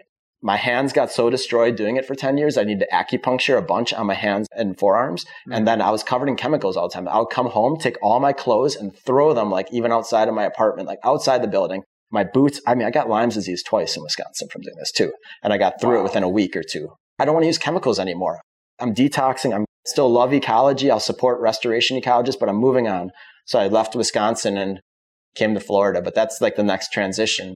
What did you do for detoxing your body? So this is actually years? a good tie into to botany because I started learning about herbs and when I was about 18 mm. and I learned about milk thistle early in my life. And mm. milk thistle, they have a pharmaceutical drug made out of it and the active ingredient is called silymarin and it detoxifies your liver. It's a liver stimulant or liver. just your liver? it works in more than just your liver. So here's what it does. It protects your liver and your brain and your organs from not only the effects of alcohol, up to 90%, they say, according to studies, but it also protects you from toxins and poisons. So you can literally take something accidentally. So me, like, let's say you ate a bad mushroom yeah. that you shouldn't eat, like a poisonous one. Okay. It could cost you an organ if you don't get to a hospital quick enough. Literally, yeah. People have died. no, would that be the natural yeah. antidote next to that? It could be, along with charcoal. I would obviously take charcoal too. If, if I was a mushroom forager a lot, I'd have charcoal on me nonstop because mm. charcoal could absorb it if it wasn't good for you. But also, milk thistle protects you from toxins and poisons. It is a liver antioxidant booster, so it basically encourages your liver to work hard. So if you have a sluggish liver, so I was taking milk thistle from about the age of 18 till currently. in college, I actually used to give it to girls. I would date. I didn't date many girls, to be honest. And a couple of girls I had, uh, girlfriends or whatever, girls I was interested in, I would give them a tincture I made of milk thistle and tell them to drink 30 drops before they had any alcohol because in Madison it's a big drinking culture. Mm. So this was me as an 18 or 19 year old like I'm like giving like a little tincture of milk thistle that I made out of Skyy vodka in a dark glass jar. And you're probably thinking what the hell is this and it's the most considerate This guy's thing. nerdy. well, th- well, I'm thinking I'm like how considerate. It was a big party time and, and uh, Madison's a they got rated by Playboy magazine as a number 1 party school in the US. So yeah. bigger than you know University of Michigan. So that's literally I came from like a drinking culture and I'm German. So it's also been a conflict in my life. And so I learned early on how to safely, mindfully use things like herbs and milk thistle. I, have always used wow. along with mushrooms like cordyceps. I've been using cordyceps for about 20 years and it's been a big thing for my marathon running. So now if we have detoxification or someone who needs to, mm-hmm. their evacuative system is clogged up and it just, it's overloaded. Yeah. Are there benefits there as well? That's a big one because heavy metals, especially, yeah the fluorides, the chlorides, the bromines, mm-hmm. and all the, the yeah. elements are in our drinking water yeah. that are not being evacuated normally. Will these mushrooms also have a positive effect in that role? Yes, they do. Mushrooms are adaptogenic, so they pretty much support everything your body needs support with. The list continues beyond the immune boosting, brain boosting, and energy boosting mm-hmm. to mood boosting, which we said is part of fertility boosting. Now let's mm-hmm. go back to kind of things that modern Americans and not only Americans, I call them earth citizens, we need as a humanity. We need to lower our cholesterol. So mushrooms are known to lower cholesterol. Wow. Oyster is a very powerful cholesterol lowering mushroom. And it's used in the blue oyster. Oh, pretty much all the oysters. Oh, oyster. Okay. Yeah, oyster mushroom in general. Now, other mushrooms are going to lower cholesterol too, in a sense, but oyster is the one that I've read a lot about. So, in the biology belief mm-hmm. book, I'm not going to go into the whole yeah. thing, but we just read and listened to the whole discussion around cholesterol in the body. Mm-hmm. I'm not really sure about that. It is tricky because there's good plant sterols and, you know, there's things that boost cholesterol and Yeah. Cholesterol but, is nothing so, more or less than a wave. It yeah. flows based on what your intake is at that moment. So to say that it's high or low and to classify it yeah. as bad or Yeah. I don't know a lot about cholesterol to be honest. It's not my forte, but I know that in general it's too high in people and we need to get it lower. So mushrooms do help balance. Well, after let, the show, we can talk about. Yeah, let's um let's stop saying lowering and boosting and say more balancing because balancing. mushrooms are adaptogenic. So what are they doing with the immune system? The immunomodulating means that if your immune system's overactive, it's going to help to relax it. The mushrooms will relax it. If it's underactive, it will supercharge it up. The beta glucans, according to WebMD and other sources, are known to boost white blood cell count and natural killer cells and T helper cells and other things like macrophages and interleukin communication. And they help with cytokine communication, which is important. We know from COVID that you don't want a cytokine storm. So basically, when your immune system's dysfunctional, the mushrooms are going to support it. They're not a stimulant. You know, they're not something to be thought of as a sex drug. You know what I mean? Like with yeah. cordyceps. Cordyceps boosts lung function it helps your DNA to get stronger and it helps with um, fertility because it does boost sperm count and sperm quality. And it helps with energy because it oxygenates your blood in an interesting way. It like increases mitochondrial efficiency or something in that the sense that it helps with oxygenation of the blood. So, of the, blood. So the entire Chinese and Olympic transfer team, as well from transfer. Yeah, yeah, yeah, And the famous story is uh, the 1993 or four or something back in the 90s and into the 2000s. The Chinese Olympic team, the entire team was taking cordyceps as a national treasure. They continue to take it to this day, and athletes around the world heard about it and started taking it. Now, cordyceps. Yeah. What other mushrooms are part of the Ultima mushrooms? Ultima mushrooms. So it's a blend of eight mushrooms. Cordyceps, reishi. Uh, mm-hmm. reishi is the mushroom of immortality. It's the most studied mushroom in the world. Lingzhi, in China's Chinese culture for over 5,000 years of, of traditional Chinese medicine has used it as the mushroom of immortality. And it's one of four mushrooms with its genome mapped. Uh, I think the other ones are button and shiitake. I can't remember all four of them, but uh, they're probably mapping more than four by now. But I'd heard they'd map four. But mm. reishi is also good for lowering blood pressure, which is what we were just about to say after cholesterol. Is that mushrooms help with blood pressure lowering or balancing, and also with blood sugar management. So all the medicinal mushrooms help with maintaining and keeping and lowering blood sugar, even to the point that if you had a really bad, let's say a frappuccino or something loaded with sugar, and you took a medicinal mushroom powder and you put it in it, it will help prevent your blood sugar. So this will act in replace of a proton pump inhibitor slash potentially. I'm not going to say that, that it, It could. it, Someone it could. It could. And if you're eating very clean and Mhm. taking these medicinal mushrooms, it just goes to wherever your body needs it. So the cordyceps helps with lung function. So during COVID, we know we need more lung function. It's been proven that it helps with lung function in COVID patients, but it hasn't been talked I, about. I don't know about that. The only Yeah. here's where I'm going to go with that real quick, right? Mhm. I hate that discussion point. Yeah. No, go ahead. I'm- I'm happy to explore it, yeah. Right. But with everything that I've read, I've listened to, someone told me a story about, etc. Mm-hmm. I really do believe at this point that is an attack on the gut slash microbiome Okay. health and the deficiencies that lie there in transferability of oxygenation into the blood, Mm, which okay. is which is usually So the lungs is all side effect of like your Uh, body not coping well with Yeah. the gut health and with the Yeah, because- oxygenation. Because, because again, what what it's very we hear classic lot, for yeah. people do is categorization of this system Mm. versus that system. Sure. Right. Yeah. So it's kind of like putting a band-aid on something. We're not yeah, really there- there is talking no about. isolation of systems. Yeah. It's, it's Okay. a harmonious system. That's a that's a good point. That's it's a a harmonious Yeah. system. So to say that it's just your respiratory or it's just No. Yeah. your renal, it's not true. That's it's always in relationship to something else. And so, Mhm. for example, in Chinese medicine, and I'm going to use this one because it was happening a lot for me, was I'd get a lot of left knee pain. Well, Mhm. my gallbladder was inflamed, but I was intermittent fasting too long. okay. And by the time this podcast comes out, there's another one that's going to come up and will explain. So for all those who are looking for the story, it'll be there. hmm As I increased, because I was on a very high protein diet, Okay. and as I increased my carbohydrates, my inflammation in my gallbladder went down because my liver was taking the hit from my gallbladder because my liver wasn't processing or breaking down All the protein, all, all the protein Yeah. in the gut. So you see where the systems are there Yeah. that are kicking in. Yeah. So gut health is so essential. it's yeah. just a, it's just a balancing issue more than not even Yeah. an issue, a balancing yeah. practice. And it was it can be very cliche, but it's are you eating a balanced diet? I would say most people know. No. And then for another example would be I got into this trap a little while ago when I was having red meat, I just wasn't responding well. Well, the issue is, you know, you can say it's blood type diet or not, but I Mhm. just didn't have enough hydrochloric acid, didn't have enough lemons for the that type of Yep. water bait or content in my stomach breaking down the meat hmm so my body can respond normally.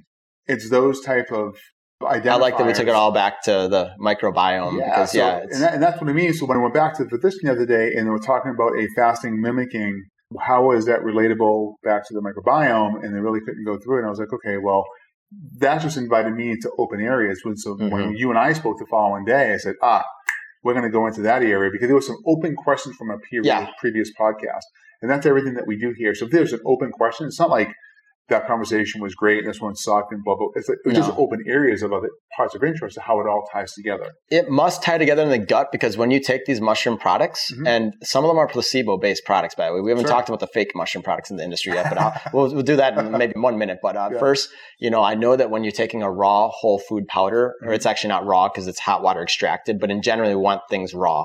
But mushrooms have to go through a hot water extraction. Yeah. And then it all starts in the gut because obviously it's affecting your whole body from fertility to blood pressure to blood sugar to brain function and concentration. But it's all starting in the gut because that's where the product's going. Right. You know, and it's interacting with your nervous system in there. And then it's stimulating beta glucans are stimulating all these things to go on, like adrenal. to the blood, yeah. blood, then all starts in there. So it's absolutely a, a Yeah. microbiome support system. back in 2007. So not only do we know, and this is again, this is part of if you Mm-hmm. understand the source, if you understand how it works, then you also know how to sell against it, how to write patents and everything else. Sure. How to isolate it and create a patent. and- yeah, and this is the problem with the industry is they're Mhm. saying they're looking at There's it as, incentive. ooh, how can we monetize it? How can we make Yeah. incentives? How can we get into the stock market? Yeah. So if we didn't know exactly how the microbiome worked, based on all the research and data that was funded back from 2007 into the NIH, Mhm. We wouldn't have known how we're moving forward in our current situation. For the people that are being affected the most, just at large, we're just talking just illness, Yeah. right? Low vitamin D, poor microbiome health, gut health, especially. gut health, period. When you say microbiome, are you specifically referring to the gut? gut, yeah. Okay, So, micro, right. so the coordination and the communication of Mhm. the flora the natural virus and bacteria that Mhm. live in our gut because essentially the human body is nothing more than a bunch of cells that are living that it keeps us what we call alive. hmm And when they are poorly nourished, guess what? We don't survive.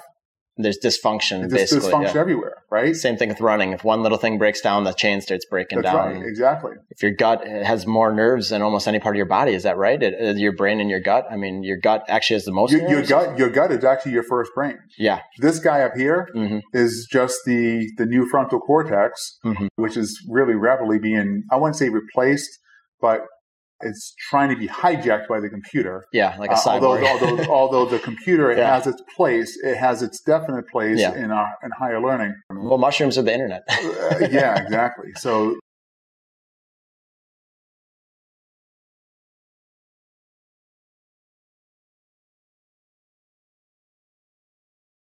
two final questions for Yeah. you. Very educated. What are you reading? What are you listening to to Mhm. keep yourself on the upfront? Good question. We go to trusted sources like PubMed and healthline.com. Healthline.com is one of my favorite resources. As a botanist, I have a podcast on Wednesdays on Instagram Live on Live Ultimate's channel called Wellness Wednesday with Brian the Botanist, and I interview people. I'd love to interview you soon too on there. I always tell people to be their own botanist. You just need to read your labels, but how do you relabel? You just got to start by looking things up. You got to go to the internet and type stuff in, but you have to use trusted sources. You can't just go off of blogs. Right. What is a trusted source? It means that it's evidence based. And one of my favorite websites, and I have no reason to promote them other than that I fell in love with their knowledge and the way that they simplify everything, is healthline.com. If I'm typing in cordyceps space proven benefits into Google or DuckDuckGo, I guarantee you one of the first hits is going to be Healthline because every single thing on Healthline at the top of the article and on their website, but at the top of every article, it says evidence based with a check mark next to it. Every single claim, if it says cordyceps boosts lung function, it's going to have a hyperlink on the boost lung function. So you don't have to go down to the footnotes. You can go onto the claim on the article, click on it, and it's going to take you to the trusted source, which is nine out of 10 times PubMed. But if it's not PubMed, then it's something else, you know, another trusted source where it's randomized, placebo controlled, double blind study or whatever the most best studies. And they found that all these things, you know, the, the, the, okay, people used to say, oh, for HIV or AIDS, you can give people, um, what were they saying? One of the mushrooms that was going to help to cure it. You can't make that claim. They don't have a study on, on HIV patients to, to show that any mushroom is going to for sure reverse or cure or treat it. We're not allowed to say treat, prevent, cure, diagnose. You know, we have FDA disclaimers. We have to be careful. We don't talk a lot about cancer, even though Paul Stamets said his mom had a remission from taking turkey Yeah. tail. I listened to a couple of really good podcasts, including yours, which I recently fell in love with, where I'm learning so much about holistic health and from all these experts. I listened to a couple other podcasters like Dr. Mark Plotkin, who has a podcast called Plants of the Gods. Uh-huh. And he studied under Richard Evans Schultes, which is one of the top ethnobotanists in the history of the world, along with Wasson and another person. They were the top three in the 60s who kind of 50s and 60s who got it all started along with Alfred Hofmann, everyone, the whole movement. Like Richard Schultes was an um, ethnobotanist in South America.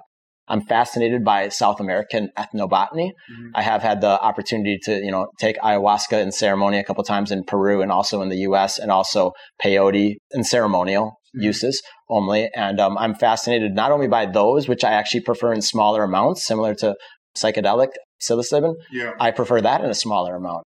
So I'm fascinated by history. I'm listening to a podcast called Plants of the Gods. That's newer.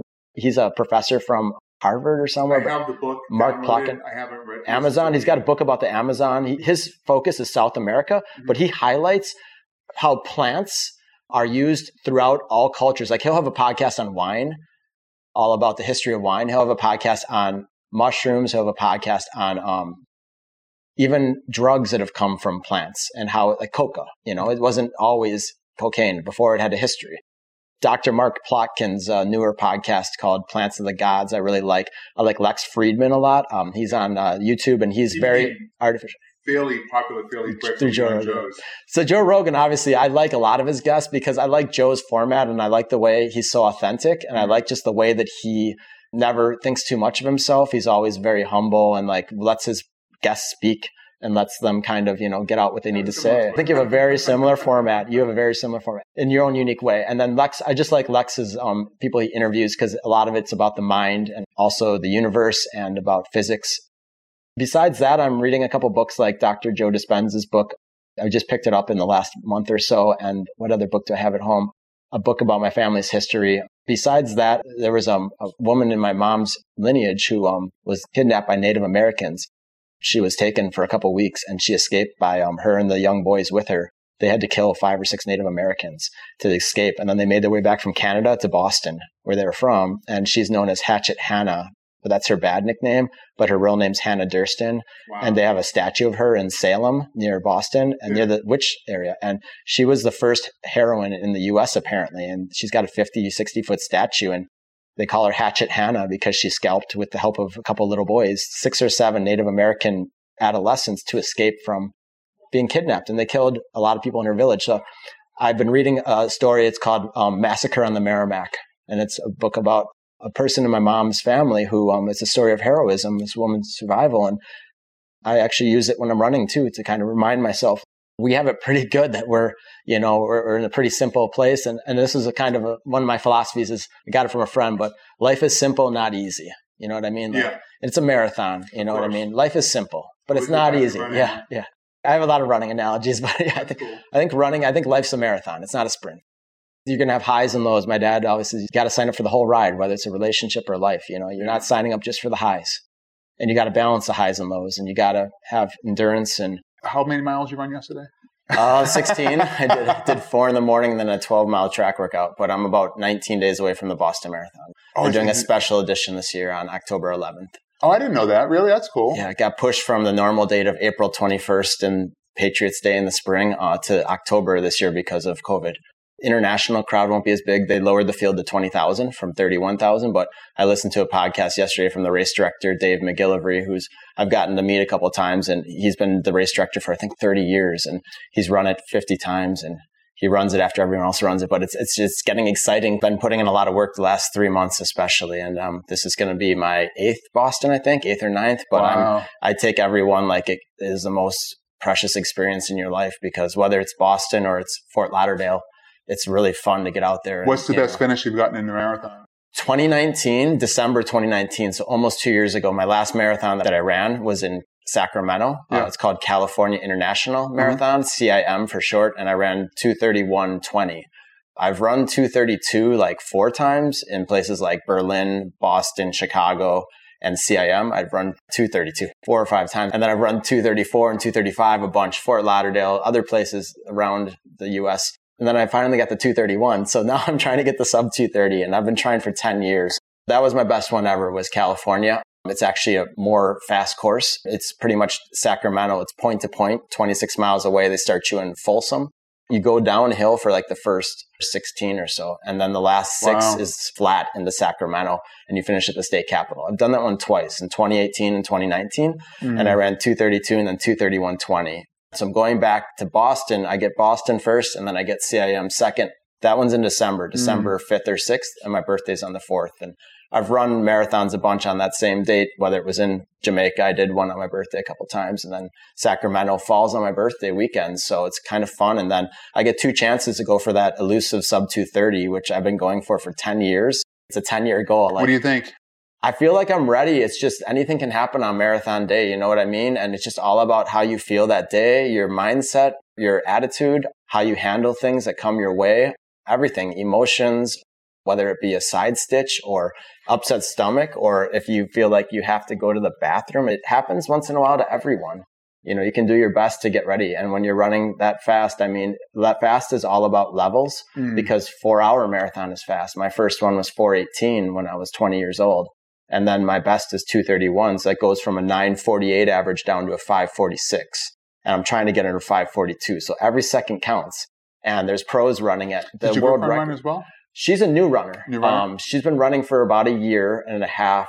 She runs with me a lot. We train together, but then unfortunately she got in a car accident in February of 21 about seven months ago on I-95. It wasn't her fault and she was in a six car chain reaction. And fortunately she's okay and survived because it was pretty bad. But 95 down here in South Florida is a, a war zone just, anyways. Yeah, it's, it's, right? it's, it's 95. Everyone's got stories about it, but, um, yeah.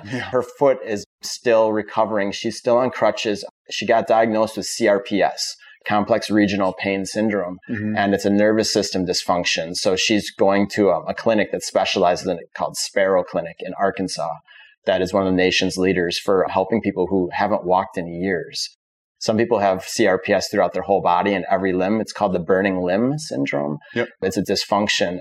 The MRIs show that it's okay, it's healed, but she's still relearning how to walk after We seven talk months. after. Her was supposed to be here today, but she couldn't make it. And she's so excited because she's seen that this is what you're, I think that you're functional. The, what you showed me earlier on the screen here, she sees a nervous system up on the screen there tied into all the other systems and you can feel her energy and see what she's up to. Yeah, yeah. You know, it's, she's close and she, but she hasn't walked in seven months. So she was training with me. She was 10 days away from doing her first half marathon on February 14th at Fort Lauderdale, which I ended up doing yeah. but she cheered for me. We both trained for it together. And then 10 days before the race, she got in a car accident and hasn't walked in seven months. So she's, Wow. she's getting back out there, but she has a goal to run a marathon someday and to be a runner. Um, and it inspires her because she sees people with one leg and she showed me a video the other day of a beautiful salsa dancer in Brazil Mm. and she only has one leg. She doesn't have a leg from her hip down on the, I think it's how she was born. And she's an incredible, like world class salsa dancer. So I was just, we were blown away. The human body is incredible. I mean, Yeah, that's actually how I got to run good- the Boston Marathon when I ran it. I'm not a. I mean, since the Boston Marathon, No, I think runner is a body I, in motion. An athlete is a body in motion. Yeah. I think you're I a runner. collectively Yeah. like six or seven miles since then. Yeah. I'm just a mover.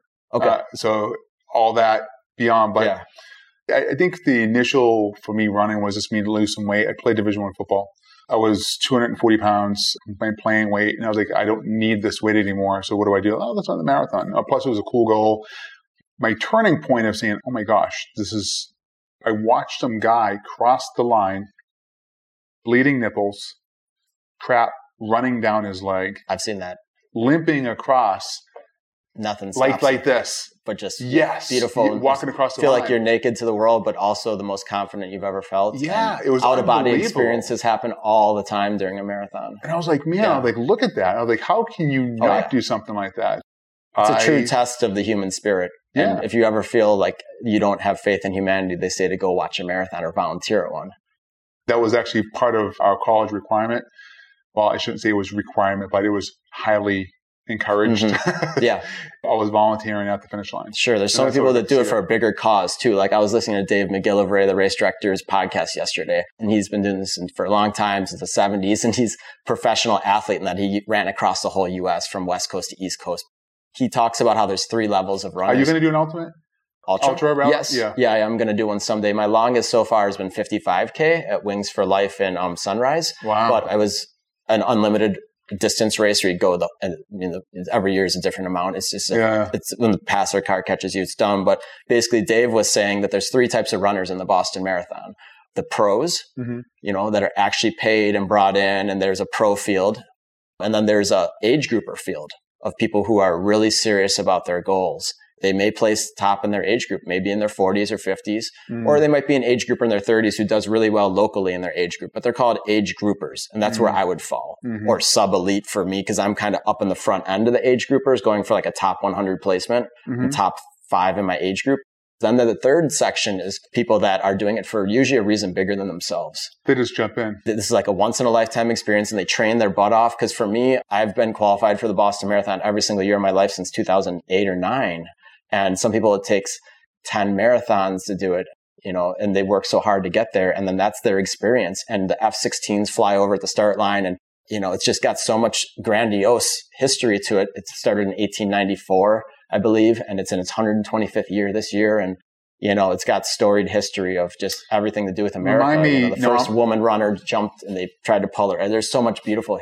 And then Boston as a city, I just love to death because my mom's family's from there and there's so much history. I was going to say, like, that's where I'm from. I'm born and raised Boston. Yeah? Marblehead's where my, uh, my mom's cousins live in Marblehead. So they You know where the finish line is? Copley Square. On Copley Square, right? I was born and raised in Brighton, which is five Oh, wow. miles away. Oh my God. You were born and raised in Brighton. Born and Okay. raised in Brighton, yeah. Wow. So you know Boston very well. Yeah. Like, I went to Northeastern, went to John Bosco, both downtown Boston, both of those schools. one of my mentors went to Northeastern once upon a time. Yeah, that's Mark where Michelle Gomes. and I met. Yeah. Oh wow. But you played football for them. When they had a football, there was Yeah. a Division One double A program when they had it. They're not as strong as the sports school, but academics. Mm-hmm. Yeah. Uh, Michelle and I would joke, like, I don't know if we can get in today. I mean, academics It's went, gotten went through the really, yeah. really, really hard to go in.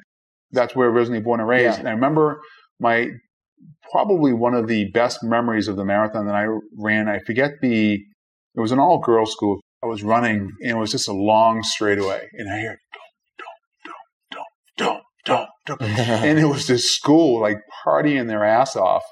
All these kids just like have, I mean, it was unbelievable. And there was water tables on both sides. Kids were dancing and partying, and everyone's like, "Yeah, go, go!" And they had no idea who I was. Anyone, for that matter.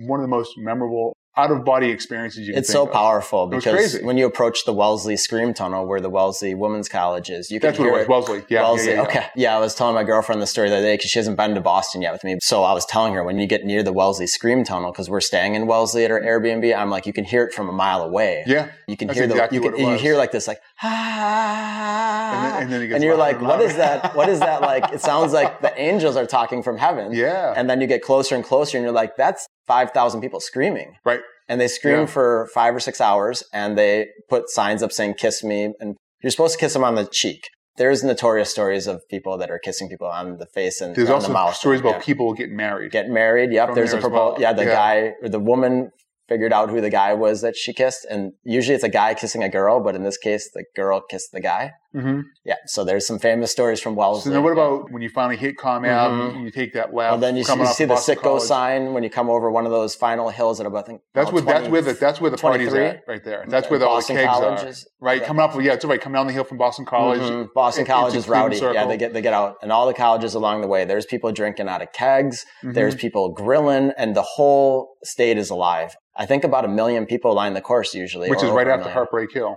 Yep. So the commercial avenue. What is it called? Commercial, or I'm sorry, you said what is Comm Ave. Comm Ave. It's Comm Ave, yeah, so- Commonwealth Avenue. I'm sorry, Commonwealth. Yes, when you come off of Heartbreak Hill, That's the last as you're section before you turn onto Hereford and Boylston. That's right. So you take a right off of. Uh, you go Comm Ave a few miles, and then you basically Mhm. take the right, and then the left onto Boylston. You finish right on. Bo- right on Hereford, left on Boylston. Yeah, when you turn that corner, it's a hard corner, and you're at mile twenty five point eight at that point. Mhm. I think six hundred meters down Boylston Street to the finish, and six hundred meters is long at the end. It takes about two. If you're sprinting hard, it takes two minutes. It is. If you're not sprinting, it's going to take four to five minutes, and the whole stretch is a million people in grandstands and oh yeah. and the media, and it, you feel like you're in the Olympics. Let me tell you this. So Yeah. I was coming off of Heartbreak, now Mhm. born and raised in Brighton. So as you're running through BC, you're in Brighton. Okay, So my that's where entire you're. family was there. And at that point, you're like going down. We're going downhill. Yeah, because the top of the course is the notorious course is uh, Newton Hills. That's right.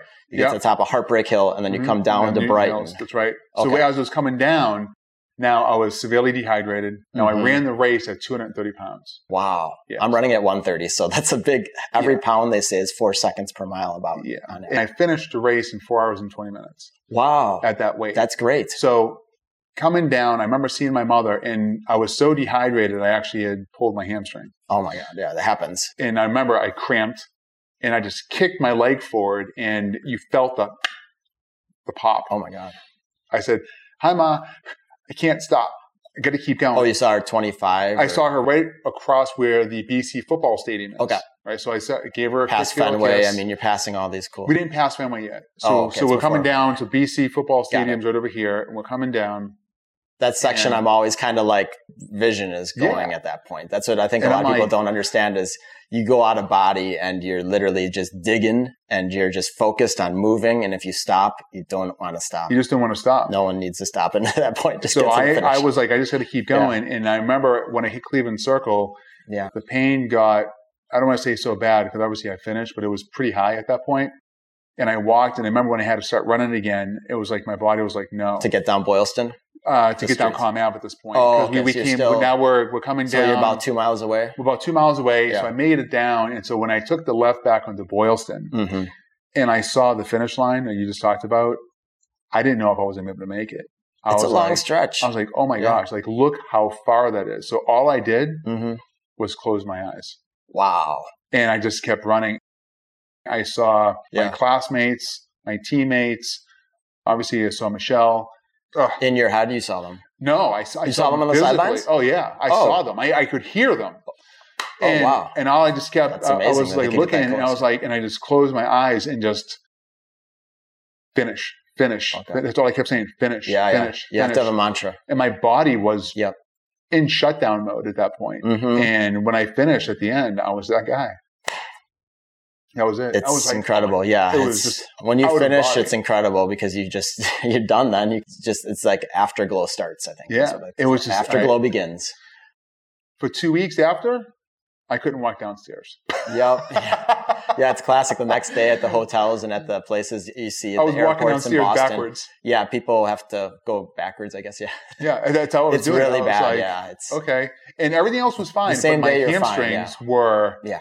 Which you never really would think about because it's your hamstrings. Like, oh, it's more quad, especially going down Heartbreak yeah. Hill. That quads go out, the calves go out quickly. It was just like okay, hmm so so that, Yeah, that's, you have to those stories. learn throughout the course of marathoning to get a lot of salts. It's called preloading, where you get salts and you get sugars in you before you need them. Yeah. That's what the pros do. I learned it from Well, Shalane running Flanagan. bandit like I Yeah. did, I just jumped into the. I know I trained.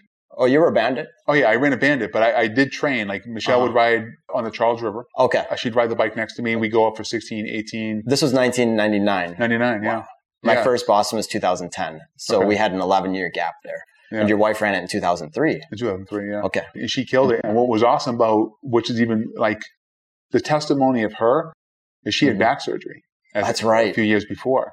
They were like, "You're not they were like, walk, look, you're right?" probably not going to be able to do X, Y, and Z. And they, they put all these ridiculous limitations on her. Yeah. She, ran a Boston all wrong. Marathon. Wow. The spirit is so powerful. Yeah. I mean, they wouldn't. She killed it. But that just goes to tell you, like, Yeah. so when you hear, and I really don't believe they do it by intent. I just, it's all practicality of all the people they see, Mhm. doctors, that auto suggestion, uh, well, you're going to be limited or you're not going to be able to do X. It really can just darken the spirit if you Yeah. let it or let them. you know, it's the wrong message. We should never say that to someone. Our words are Ever. so powerful. Yeah. What I was originally trained in was Chi running, which combines elements of yoga and Tai Chi into Mhm. running to make it more mindful and less about the ego. Mm. In fact, in destroying the ego in running. And that's supposed to be a very mindful running where Wow. no So pain. you're making running a psychedelic experience in a way. Basically, it's like an Alan Watts experience for running. The Huh. founder, Danny Dreyer, I was able to train under him in 2009 in New York in Central Park. And now he lives in Asheville, and that's where Chi Running's out of. It was originally out of Boulder. He was trained under Ch- Tai Chi Masters, and he wrote this book to blend all philosophies together. And that's what I was originally certified in for Yeah. about four or five years. And I taught hundreds of people Chi Running That's cool. at all levels and basically it helps you connect your body to itself, to your mind. And then you use your breath in a more powerful way. Your whole Mhm. body all is one. Instead of most people think about just using their legs, you're supposed to use your, your psoas is actually what powers you, your posture. And the- Right. they start everything, the entire course starts with the foundation is posture. right. So it's all about connecting four dots, your head, shoulders, hips, and ankles in a straight line. So everything needs to be straight so that gravity can go down straight through you and you don't have any impact forces as much as when you overstride or dorsiflex and get out in front of yourself. Or you're out of strike. posture. Yeah, you're, you're out of posture. You're leaning back usually and your foot's going forward. And that's an exaggeration, but you can see it in runners. Those who are leaning forward, they're using the force of gravity to propel them down the road. And the faster you want to go, your gas pedal is your lean. So the more Yeah. you lean, but you have to lean from the ankles without breaking the four posture points. Right. So the problem is most people lean from the hips. And you've seen that, I'm sure. In well, they lean from the hips because they're thinking because if my head's forward, I think I'm in that position it's Yeah, really not. but then that's well, they are in a leaning position, but they're going to cause severe it's the wrong damage. joint. They're going to cause damage to their back. Right. Obviously. Yeah. And so, like the big tenets of chi running, the two or three big things are number one, prevent injuries. Mhm. Number two, be efficient. So it all comes down to physics, and you have to answer those two questions when you say, "Well, why am I swinging my arms straight forward and straight back at a 90 degree angle, and keeping my hands the width of if I had like a basketball in between them, and I'm rubbing my elbows against my rib cage, that 90 degree and you go from your elbow to your wrist along your rib cage. So why am I doing that, Mr. Dreyer? Because everything comes back to physics and efficiency and preventing injuries. yeah. so yeah. if you're going across your center line like this, you're inefficient.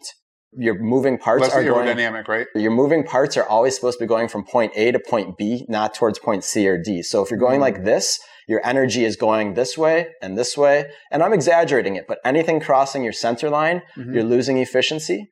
When your shoulders come up, you're losing efficiency because you want to relax them. Like if your shoulders are up, you could cause a lot of tension in your neck. Yeah, yeah, yeah. Another one would be not toeing off. When you push off, you're not supposed to toe off with your calf and your small muscles of your foot. You're supposed to lift with your psoas.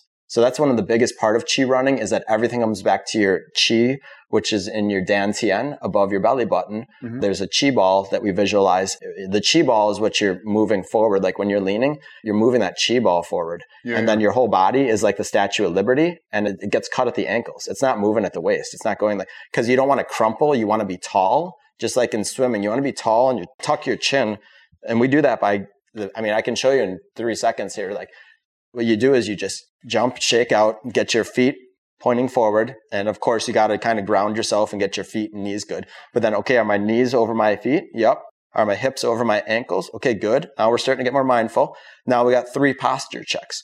We're going to lengthen our spine by putting our hand on our abdominal and our other hand, doesn't matter which one, on our chest. Mm-hmm. Lengthen. That's the first visualization is to lengthen. The second one is to tuck the back of the head. So I'm brushing my head to tuck it forward so that my head isn't up because a lot of runners run with their head up and that causes neck tension and it's inefficient. So you want your eyes on the horizon or on the brim of a baseball cap. Brush your chin forward so that you're tucked. You don't want to over tuck.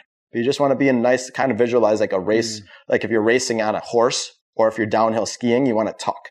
Or if you're a fighter jet pilot or whatever, or a jockey on a horse is going to tuck. You got to tuck that head. Okay, so that's number two. That makes your spine taller because your crown is towards higher towards the ceiling. Number three is to put your right hand on your abdominals. They always say put the thumb on the belly button and the rest of the hand on the lower abdominals. The left hand on the small of the back, and you're going to do a slight pelvic tilt. A lot of runners run with their butt up, and that's going to cause a problem. And it's because they're straining. Their C is backwards. You're supposed to make a C shape. So the lengthen, tuck, and tuck. And when you're tucking with this way, you're like a bowl of water with your hips. You don't want the water to spill out the front when your butt's out. Mm-hmm. You don't want your water to spill out the back. You want your water to be level. And the Think salad bowl, salad bowl, the glass yep. on the edge, not going over the edge. Yeah, and so that's a third point. And then basically visualizing that you're holding up a ceiling with your head was super important for me. So it sounds really strange, but I teach it to all my runners. Is when you're running, you're not only butt kicking it first to get yourself on the midfoot, like you want to run on your midfoot. That's very important for running, not on your heels because the knee injuries, because you're basically breaking when you're supposed to be working with the forces that you're working with. When the road meets you, you're supposed to land directly underneath your center of gravity.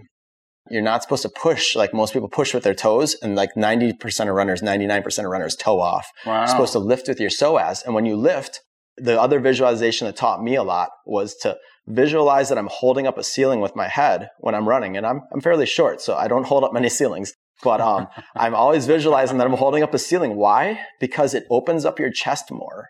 Shoulders are back and down. You know, you got to really get that yogic breath in. Yeah, don't just want to use the shallow part. You want to get down into your diaphragm. It really opens up the cardiovascular When you're holding up your head versus, you know, you're down like this or you're up like this and you're like straining. It's like you're not strong. And then when you're holding up your head, holding up a ceiling, it also engages the abdominals.